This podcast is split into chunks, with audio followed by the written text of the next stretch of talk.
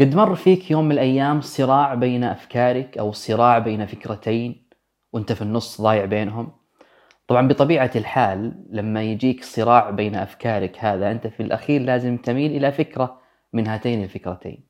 يعني لا تستطيع أن تأخذهما معا أو أن تلتزم بهما معا. فأنت في هذه الحالة إيش تسوي؟ تعقل اللا معقول كما يقولوا أو تمنطق هذه الفكرة أو, أو, أو واحدة من هاتين الفكرتين. حتى تكون مقبولة سائغة لذيذة. فلما تميل إليها تميل إليها وأنت مطمئن لها راضي عنها. والأهم من هذا كله ما تحس بتأنيب الضمير. تجلس كذا تسلك لنفسك يعني. صح؟ هذا هو التنافر المعرفي.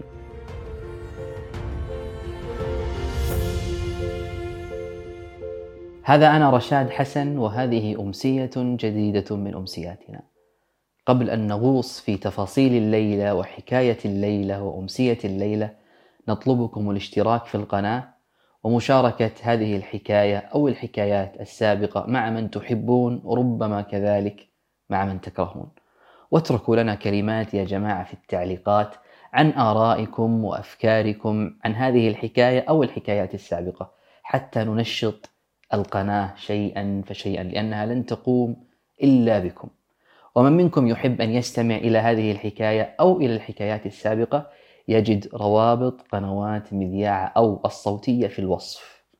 لكن وأنتم ذاهبون إليها بشويش على أصابعكم. لويان فيستنجر يا جماعة هذا عالم نفس اجتماعي أمريكي. يزعم أن كل إنسان عنده صراع داخلي. هذا الصراع بالضرورة يكون بين فكرتين مبدأين معتقدين آه، عاطفتين مشاعرين. وسمي ما شئت. والإنسان من غير وعيه يعقل أو يمنطق أحد هاتين الفكرتين حتى يميل إليها. فهذه الأفكار بالضرورة يا جماعة يكون بينها مناقضة. فالفكرة الأولى مثلا تناقض الفكرة الأخرى. والإنسان في هذه الحالة يكون ضائع. هو ما يعرف يذهب إلى هذه الفكرة أو يذهب إلى هذه الفكرة. لكنه بالضرورة كذلك في آخر المطاف يتماشى مع أحد هاتين الفكرتين. فيعقل ويمنطق ويلذذ هذه الفكرة التي يريد أن يذهب معها حتى تتماشى مع مصلحته ومنفعته وفي الأخير الأهم من هذا كله لا يحس بتأنيب الضمير. وهذا الرجل طبعا اشتهر بهذه النظرية التي يسمونها التنافر المعرفي. طيب حتى تتضح فكرة التنافر المعرفي دائما يستشهدوا بالمدخن. فيقول أن المدخن هو يدرك بشكل أو بآخر مخاطر وأضرار التدخين على صحته. وفي الم... يعني عنده فكرتين المدخن. الفكرة الأولى مزاجه. والله أنا أدخن عشان أروق. الفكرة الثانية هو مؤمن ومدرك لأضرار ومخاطر التدخين على صحته. فهو ضايع الآن. فإيش يسوي المدخن؟ يبحث أو يقرأ عن معلومات تخالف هذا المنطق السائد. تخالف فكرة أن التدخين والله مضر بالصحة. فإيش يسوي في هذه الحالة؟ يقول لا في دراسات في أبحاث في كتب تقول أن التدخين مش مضر بالصحة. في ناس أعمارهم وصلوا إلى مئة سنة وما موتهم التدخين. ويبدأ يسلك النفس وتجده يقول في آخر المطاف كذلك أن أعيش حياة قصيرة خمسين سنة بس أنا مروق فيها ولا أعيش مئة سنة لكن حياتي مملة وما عندي شيء أسويه. فيستنجر يا جماعة حاول أن يطبق هذه النظرية على بعض طلبته. بتقديم شيء من المال لهم وطلبهم أن يقولوا خلاف الحقيقة. ولاحظ هذا الرجل أنه كل ما زاد المال زاد المحفز عند الطالب واقتنع بالكذب. وكل ما قل المال وضح التنافر والصراع عند الطالب. فيبدأ الطالب يسأل نفسه هل أكذب مقابل هذا المبلغ اليسير من المال؟ أو أقول الحقيقة المبلغ أصلا يعني لا يسمن ولا يغني. استخلص هذا الرجل يا جماعة أنه الإنسان حساس جدا بين سلوكه وفعله وتصرفه وما يؤمن به. يعني بين حركاته وبين اللي يجري في عقله. بمعنى أن الواحد لما يسوي حاجة غلط ويعرف في هذه الحالة في قرارة نفسه أن اللي جالس يسويه غلط في هذه الحالة بالتحديد يجلس يوازن بين ما يفعله من سلوك من تصرف وما يؤمن به. ويفعل ويحاول بهذا التوازن أن يخفف من شدة ووطأة هذا التنافر المعرفي. والإنسان سبحان الله يا جماعة لما يدرك هذا التناقض بين الفكرتين طبعا يزيد تزيد في هذه اللحظة التنافر المعرفي هذا يزيد. لكن الإنسان لا يستطيع أن يعيش في هذا التنافر فيلجأ للحل. مثلا لما تسوي أنت حاجة وتعرف في قرارة نفسك أن هذه الحاجة خاطئة أنت تحاول الآن أن تخالف هذه المعرفة بمعرفة أخرى. خذ مثالا السهر يسبب لك صداع.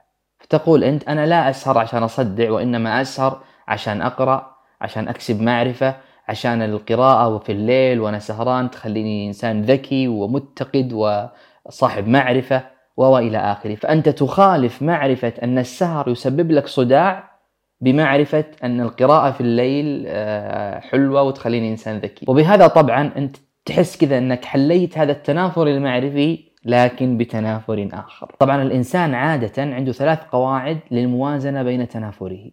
القاعدة الأولى هي تغيير المعتقد وهذه أسهل الطرق. فمثلا لو كان يسوي شيء اليوم هذا الشيء ما كان يسويه زمان تلقاه يقول نفسه أصلا فقه الواقع تغير والناس اليوم تغيروا وكل شيء اليوم تغير حتى أنا لازم أتغير. فيغير منطقه ومعتقده آه، بفقه الواقع اليوم. اثنين تغيير السلوك وهذا شوية أصعب من تغيير المعتقد. لأنه أحيانا يحتاج إلى جهد مش بس ذهني وفكري وإنما كذلك جهد بدني. لو عندنا مثلا واحد لا يحب أن يتعلم يدرس يلتحق بالجامعة يدخل المكان الفلاني فتلقاه يقول نفسه التجربة أصلا التي أعيشها كل يوم في حياتي هي أهم من المدرسة هي أهم من الجامعة هي أهم من هذا المركز هي أهم من الالتحاق بهذه الندوة بهذه الدورة. فبالتالي لا يحتاج أن أذهب أو أن أتعلم أو أن أدرس أو أن ألتحق بهذه المنظومة. ثلاثة تغيير نظرته تجاه الأمور. فالعدسة التي ينظر بها إلى الأمور تلقاها مختلفة من يوم إلى آخر ومختلفة استنادا على منفعته ومصلحته الشخصية في تلك اللحظة. فقد يكذب مثلا لأنه يجني بالكذب منفعة شخصية له. وهكذا سمي في بقية أمور حياته. طبعا كل إنسان يا جماعة يواجه هذا التنافر المعرفي في كثير من أفعاله وأفكاره وأمور حياته.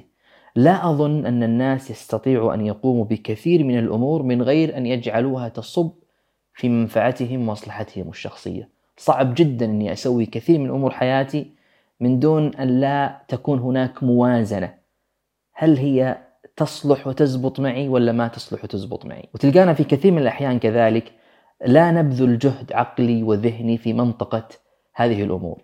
يعني هذه الموازنة تحدث من غير وعي منا. أنا استمتعت فيها هذا يكفي. لا تسألني أسئلة ليس لها علاقة بهذه المتعة وتخرب علي. ولو جينا نسأل ونقول ما هي مسببات هذا التنافر؟ أظن في ثلاثة أمور دائما تجعلنا نحس بشيء من من هذا التنافر. أولا تجارب الناس وواقع أحوال الناس والأهم من هذا كله هذا الواقع المتغير الذي نعيشه كل يوم. يعني أنت اليوم تروح تنام على أمر من الأمور أو على حال من الأحوال فيما يجري حولك. ثم إذا استيقظت اليوم الثاني وجدت هذا الحال وهذه المجريات من حولك متغيرة فبالتالي قد تحس بشيء من هذا التنافر. وكما تعرف أن هذه المؤثرات من حولك تغير على هذه المؤثرات التي فيك بمعنى أن الخارج دائما يغلب هذا الداخل والتغيير دائما يحتاج إلى وقت. والناس سبحان الله ما عندهم وقت والصبر لتقبل أي جديد عليهم. أصلا الجديد في عرف الناس دائما غريب عليهم. فهو غريب عليهم إلى أن يألفوه. ولما الحاجة الغريبة تظل غريبة وتبقى غريبة ونعيش معها وهي غريبة هذا من شأنه أن يجعل هذا التنافر واسعا في عقولنا. وترانا سبحان الله نحب أفكارنا ونغار عليها أحيانا. فكرتي هي عاطفتي. هي أصدقائي يا أخي. دائما أفكاري معي يعني. فأصعب شيء أحيانا أغير هذه الأفكار. اعتدت عليها فأنا أريد أن أحافظ عليها أن ألتزم بها أن أبقى معها طويلا كما أحافظ على أصدقائي على عاطفتي على مقتنياتي كذلك.